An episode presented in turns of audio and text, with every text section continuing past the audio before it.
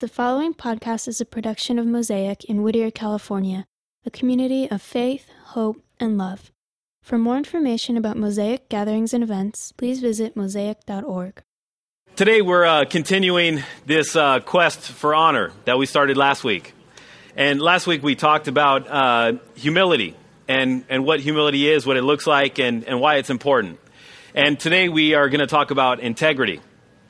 And I don't know about you, but when I think of integrity, I think of a banana. Uh, you guys don't? No? No? Fruit? That doesn't remind you of integrity, huh? Okay. Well, you know why? Because when, when we go to the store and we buy these, what, what are we buying? We're, we're buying a, a banana peel, right? All, all we see is the outside of this banana. So we go and, and we buy them, trusting that when we get home and we open them up, It, there's actually going to be a banana inside. Has ever anybody ever gotten home and opened up a banana peel and it was empty? Yeah, you know, it never is, right? But I don't know. So I don't know if I really trust this banana. So, so I'm going to open it to see what's inside. And um, if you guys don't know, you can actually open a banana from the bottom. And, and it's it's a little bit easier. Like, like the monkey does, all you do is squeeze the tip and then it opens up. So if you, if you don't learn anything else today, you learn how to open a banana. Yeah, sweet. So yeah, look at there's a there's actually a banana inside. You know what else? There's um, watermelon. When we go to the store and we buy watermelon, what do we do?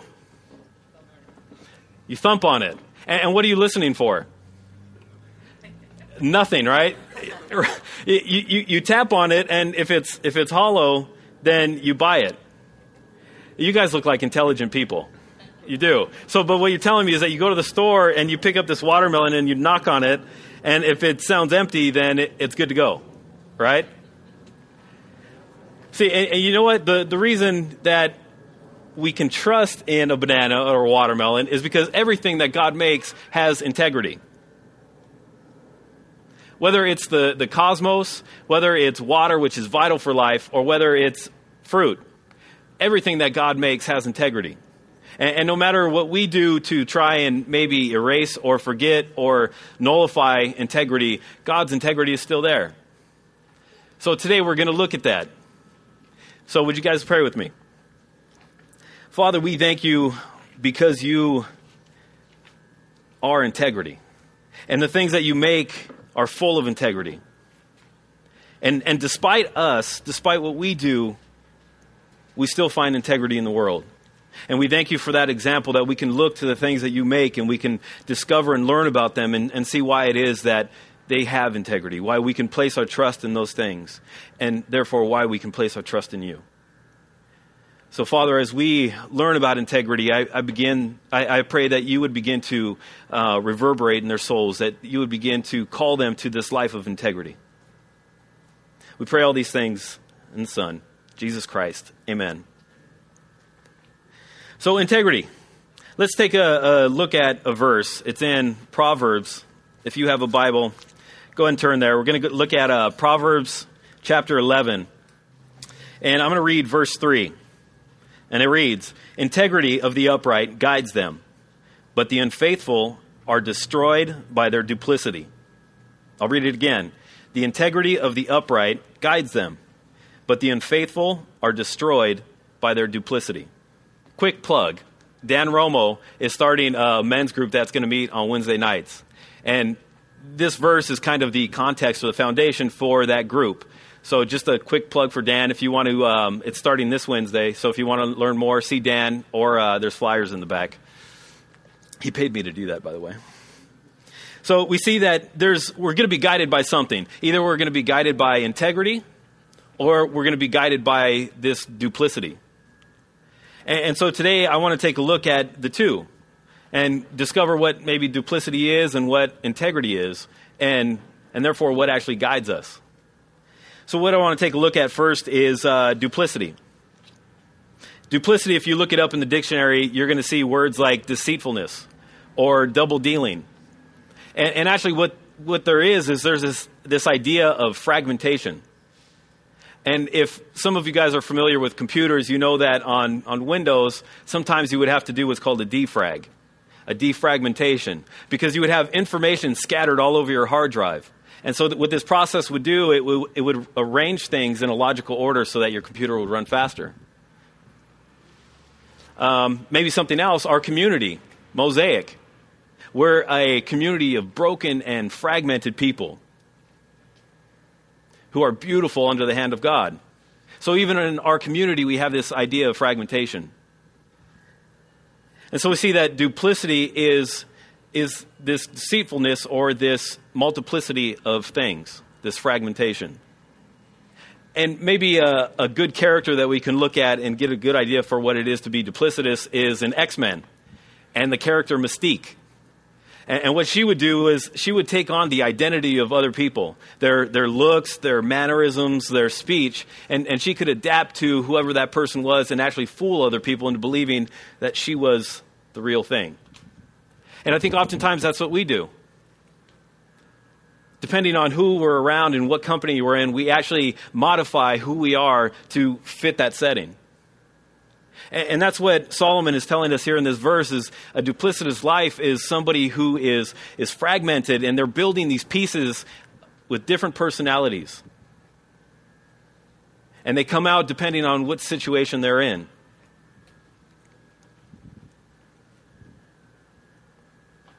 I think oftentimes what we do is we alter our decisions based on who other people are.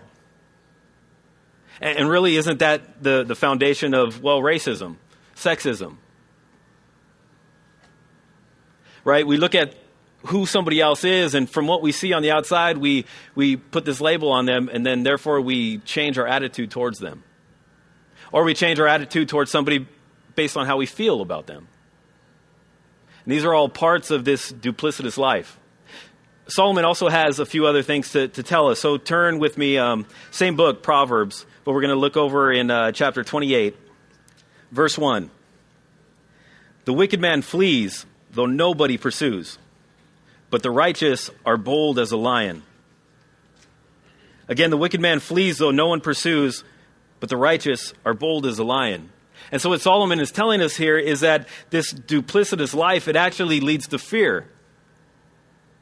When there's there's really nothing for us to fear. We want to run and we want to cower from something that's that's actually not even there. And and why are we fearful? I, I think really that we're fearful of being caught. We're we're afraid to be discovered for who we actually are. Because we've, in this duplicitous life, we've set up these different personalities and these different um, identities. And we're so afraid of somebody actually finding out the real us that we begin to live in fear. Or maybe we have built up these personalities for so long that we don't even know who we are anymore. There's so many of them that we're confused. And we don't know who the real us is. Solomon goes on and he, he gives us another idea in Proverbs chapter ten. Proverbs ten, verse nine. The man of integrity walks securely, but he who takes crooked paths will be found out. I'm in the repetitious mood, so I'll read it again. The man of integrity walks securely, but he who takes crooked paths will be found out. Um, Mark Twain once said, if you tell the truth, you don't have to remember anything. And that's that idea that once you lie one time, you're going to have to lie again to cover up that lie. And lie again and again and again, and all of a sudden you've built this house of lies. And depending on how many lives you actually live, and you have a set of lies for each life that you live, at some point, you can't keep track anymore. And it, it all comes crumbling down. So Solomon, he tells us that this uh, duplicitous life is is one of many personalities. It's one that actually lives in fear, and that because of that fear, it develops all these lies. So that's duplicity, the negative. Let's take a look at integrity. And, and last week we talked about integrity coming from the, the Greek word, which is incorruptible. But in English, integrity comes from the word integer. And, and if you know much about math, you know that integer is a whole number, zero, one, two, three, four, five, six, seven, eight, nine, ten, and the negatives. So we have this idea that integer is a, a whole number, a complete number. And, and I love the, the Latin word for integer, which literally means untouched. So now we have this idea that integrity is this wholeness, this completeness of being untouched. It's this continuity between what we say and what we actually do, between what we mean and what we say and what we do, that they all line up together. They all work in tandem in a complete and orderly way. And I, I think this idea of integrity, when we talk about things like untouched and being complete and whole, we then step back and we say, wait a second, that sounds like way too big of a task. I know I know my history, I know where I've been, I know where I'm at right now. So it, it could be overwhelming. We look at it as, on the large scale, as this idea of being perfect, when actually actually integrity is not perfect. But that's that's not actually what integrity is. Integrity isn't calling us to a perfect life. It's not calling us to a flawless life. It's actually calling us to a falseless life.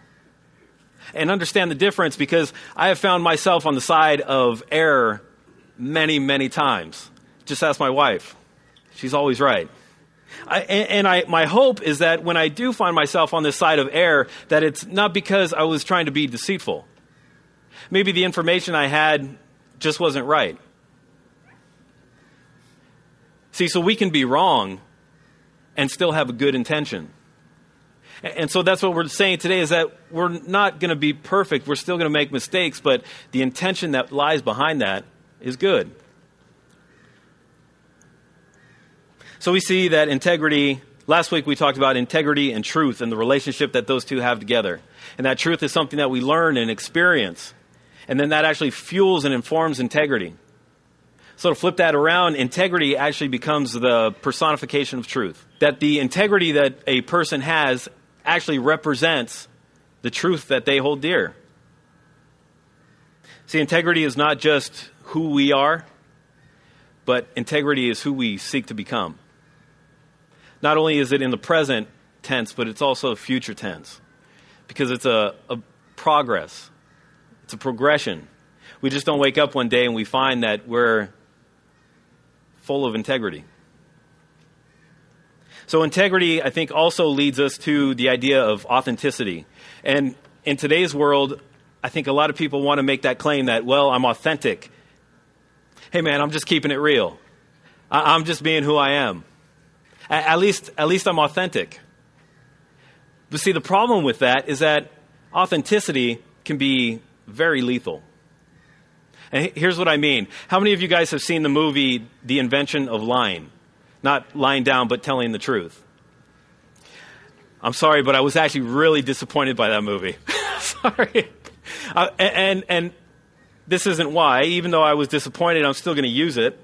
Um, here's the premise. There's this the, the main character, this guy, who lives in a world where nobody can lie. Sounds good so far, right? So it, it's not that people don't lie, that they don't want to lie. It's just that they can't. They're not capable. Lying hasn't actually been invented yet. They have no word for falsehood. They just, whatever comes to their mind comes out of their mouth. Imagine that. Uh, imagine a world where everybody says what they are actually thinking. And then imagine that you are that person who maybe doesn't fit into what is considered normal. And then you begin to get the idea of how lethal authenticity can actually be. And the truth is, if your authentic intent is to kill me, I don't want you to be authentic, right? Our prisons are full of people who have acted out on their authentic motives and intentions. People who have felt something and they've acted out on it. And so do we commend them because they're authentic? No. We actually set up laws to keep us from being authentic. See, because this idea of being authentic is actually oftentimes an excuse for self-indulgence, for being selfish. And so we, we've had to build laws and construct laws so that we can act selfishly and hurt other people. But we have to consider other people. And it's our human condition. But to be authentic, what it, what it actually means, maybe a good metaphor is um, to look at a painter. An artist, somebody who creates a painting. We can look at that painting and say it's authentic because it was actually painted by the hand of the creator. See, what happens is something that's authentic is actually a reflection of the original. Not a copy, not a clone, but a reflection of the original. And what's authentic is genuine to the intent of the creator. And, and I would have to suggest that, that maybe we aren't really living out authentic lives if we don't understand who the creator was or what the original intent is. I think maybe a, a good way to understand this idea of um, duplicity and integrity is two pieces of glass, just two square pieces of glass, and you take them and you hold them up. Take one and hit it with a hammer, and all of a sudden it will crack. It will have all these pieces. It will be fragmented. And then you could take an object like a rose and hold up this rose behind this fragmented piece of glass, and what do you see? You might be able to make out that it's red. You, you might even be able to construct an idea of a flower. But it's not clear. And then you take that rose and you put it in front of the complete, the whole piece of glass. And you can see right through it. You understand what the flower is. And you can describe it to other people. So that gives us an idea of a, a life of duplicity and being guided by that duplicity, and a life of integrity and being guided by integrity. I think authenticity and integrity actually lead us to this idea of integration. And turn with me, if you would, to uh, John chapter seventeen.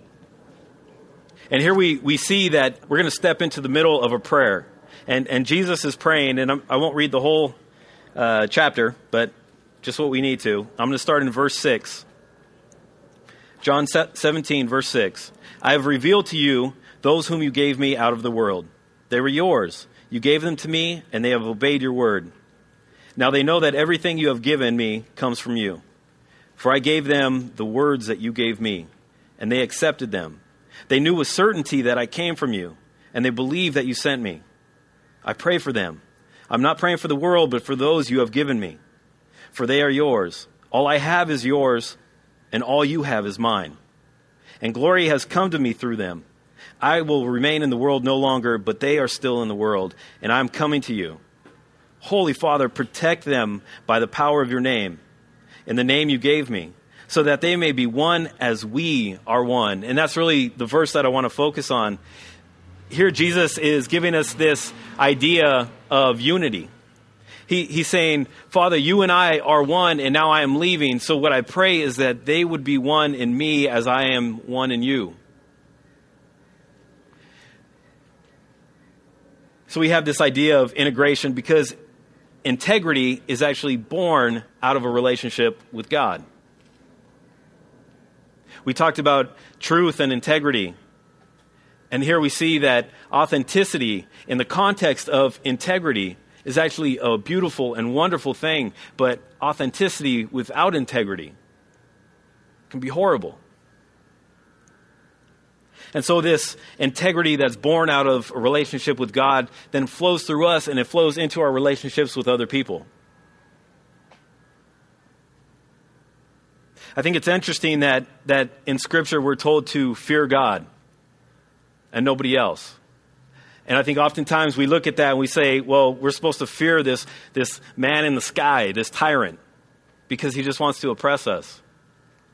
Well, I think if we looked at, look at it in the terms of duplicity and this duplicitous life that actually lives in fear for being discovered who they really are. And yet Scripture tells us fear in God only, because then you have nothing else to fear. If you fear me, which is actually a healthy reverence for who God is, then you don't have to fear any of the obstacles that you're going to face. That you can be used in magnificent, wonderful ways, and you don't have to be afraid of what might happen to you along the way. So this fear in God is actually something that releases us rather than binds us. So on t- authenticity through the context of integrity. And I would say that you can't have true authenticity without integrity. I used to uh, I used to drive a Mustang. Yeah, a black Mustang. And this car was it was beautiful. And, and I was I was leasing it, and I had a lease for three years. And I was about three or four months away from the end of the lease. And you know, at the end of the lease, you have a few options. You can either decide to buy the car, you could turn the car in and lease something else, or you could just turn it in and walk away from it. Well, this car was a chick magnet. Just ask my wife. It's the only reason she dated me. I don't know why she's still with me. I don't have the car. So I was about three or four months away from the end of this lease, and I'm, I'm in this accident. Airbags deployed. The, the front is just tweaked. And, and the insurance company comes out, and they take a look at it, and they say, you know what? Yeah, we're, we're going to go ahead and fix this. But you see, the frame of the car was actually bent. And oftentimes, when the frame of the car is bent, the insurance company will just total it. And, and why is that? Because the, the frame no longer has integrity, but it's been touched. It's been bent. And even though they have machines that can bend that frame straight again, it's no longer the way it was. And so they fixed the car. They they put the frame back so it was straight, and they, they made it look beautiful again. And actually, it might have looked even better than before the accident. But when that time came up to make a decision, I just walked away from it. I turned it into the dealer. They knew what happened. But see, I was I was concerned that, you know what, the next person who comes along to buy this car, are are they going to know? Is the dealer going to tell them what happened to it? Probably not. So that person comes to the dealer and they look at the car, and on the exterior it's beautiful. But what they don't know is that it lacks integrity. So they have this perception of this car that is full of integrity. And I think oftentimes that's what we do, is we look at people and we say, that person has integrity, but it's all based on a perception. And I think oftentimes what happens is that we begin to trust that person that we believe has integrity. The trust builds up and we respect what they say and what they do, but then at some point they have this power, and maybe they abuse us with that power. So then we begin to connect the dots that integrity leads to power, leads to abuse. And we've all heard the saying that absolute power corrupts absolutely, right? That idea that if you give somebody power, you're going to find out who they really are. And I think we live in, in a world here in America where we say all politicians are corrupt. It's a similar idea. See, the problem with that is that nobody's ever had absolute power. Well, actually, there's been one person who has had absolute power. So maybe it would be a good idea to look at this person and see what they did with that absolute power. So we'll do, we'll do that. We're going to look at uh, John chapter thirteen. And I'm going to read uh, verse three. Jesus knew that the Father had put all things under his power, and that he had come from God and was returning to God. At one point, God decided to enter humanity and to, to live, to be born and to live like a human, like all of us. And, and God decided to put his divine omnipotence, his, his absolute power on hold. But then here we're told that Jesus actually has that back again, that he has absolute power to do whatever he wants. So let's see what he does. Go up two verses to verse Uh, one. It was just before the Passover feast. Jesus knew the time had come for him to leave this world and go to the Father. Having loved his own who were in the world, he now showed them the full extent of his love. Wait a second. Wait a second. If absolute power corrupts absolutely, then here is the only person who's ever had absolute power. And what are we told? That he shows the full extent of his love. That doesn't make sense. What would you what would you do if you had absolute power? And and in this chapter we see that he goes on and he washes the feet of all of his disciples. And so what we learn is that absolute power with perfect or undiluted love actually results in servanthood, not tyranny. See, because if you take power minus integrity, you have this will to power. If you take power plus integrity, you have this will to empower. And, and last week we talked about the difference between um, being humble and being prideful. And prideful wants to be lifted up. And those who are full of humility, they want to lift others up. See, here's the, th- the same thing. Power without integrity wants power. Power with integrity wants to give power away so that other people can live courageous lives through that power. What, what a, an amazing verse to see that here's this God that can do whatever he wants, and yet he chooses to be a servant. It really doesn't seem to make sense to us. I want to take a look at, at one other uh, character in the Bible, and we find him. This is King David in Psalms. And we're going to take a look at uh, Psalm seventy-eight, verse seventy through seventy-two. He chose David, his servant, and took him from the sheep pens. From tending the sheep, he brought him to be the shepherd of his people Jacob, of Israel, his inheritance. And David shepherded them with integrity of heart, and with skillful hands he led them. So here's this idea that there was this boy who was really a, a sheep herder. He took care of sheep. But at one point, God chose this person to be the one who would actually tend his people. That he would be the one to look over God's people. And we see that, that David was skillful. That David had talents and strengths and intellect, and he was able to use all those things to be a successful king. But see, that's not what actually qualified him. What qualified David was his integrity of heart. See, without the integrity of heart, all of his skills would have been for naught. God wouldn't have been able to use David unless he had that integrity of heart. And then it's from that context that he could begin to use and develop those skills and strengths and talents that he had. I think oftentimes in Christianity and in the spiritual realm, we see spiritual leaders who are lifted up through the ranks, who are hired because their skill set is amazing. They have the talent to communicate and to inspire people. But at some point they end up falling, and we look at, well, why? And it's because they lacked character. Because we promoted people based on talents and not character. And I think maybe we need to ask ourselves the same thing. What, what do you and what do I emphasize? Do we emphasize the development of our skill? Or do we emphasize the development of our character? See, authenticity with integrity. We are not only true to ourselves, but we are bound to truth. And if we're authentic, wherever that truth leads us, we will follow.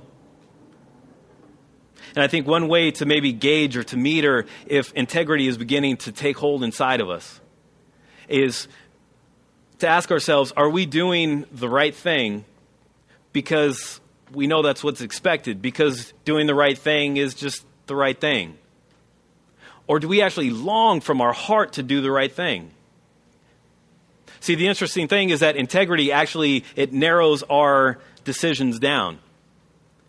We no longer have a vast array of options. But when you have integrity, you're left with doing only what's right. I, I, I want to close this section on integrity with um, the words of Irwin, who in his book closed the chapter on integrity with uh, with this thought. He writes, "It's a wonderful thing to look inside your own heart and like what you see." I think that could be a piercing question. The idea of maybe sifting through all the personalities that we've developed and finding the real one, the real us, and then saying that I like what I see. But that's exactly what God wants us to do, is to take a look inside and peel away the exterior. And is there is there something inside that is lovely and beautiful? And if not, then how do we change? How do we become people of integrity? See, we had that idea that authenticity is a reflection of the Creator. And what you need to understand is that your Creator desires that you reflect Him, that you would be genuine to His intent, that you would live this amazing life connected to Him. Then you would have an impact on other people. See, because this whole quest for um, honor is really a quest for character.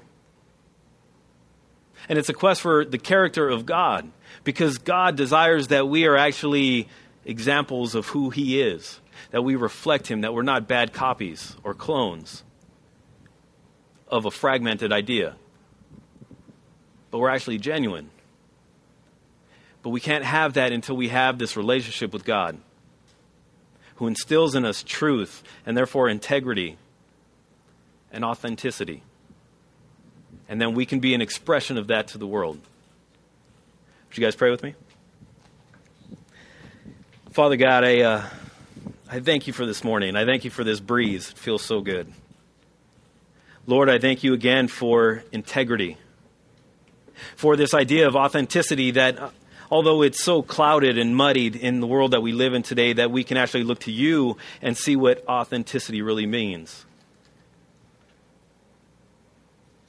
And that authenticity without integrity is so harmful.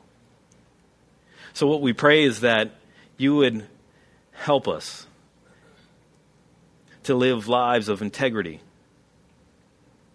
to be somebody that other people can trust in, and we won't abuse their power. The very thought that you had absolute power, and yet you decided to use it to serve other people. I don't know of a better example in Scripture of the way that we should act. We have this amazing power that is given to us through you, and we're called to use it to empower other people. Father, I pray that our souls would not be settled until we begin to live lives full of integrity, that we would begin to be an expression of who you are, of your character and your virtues.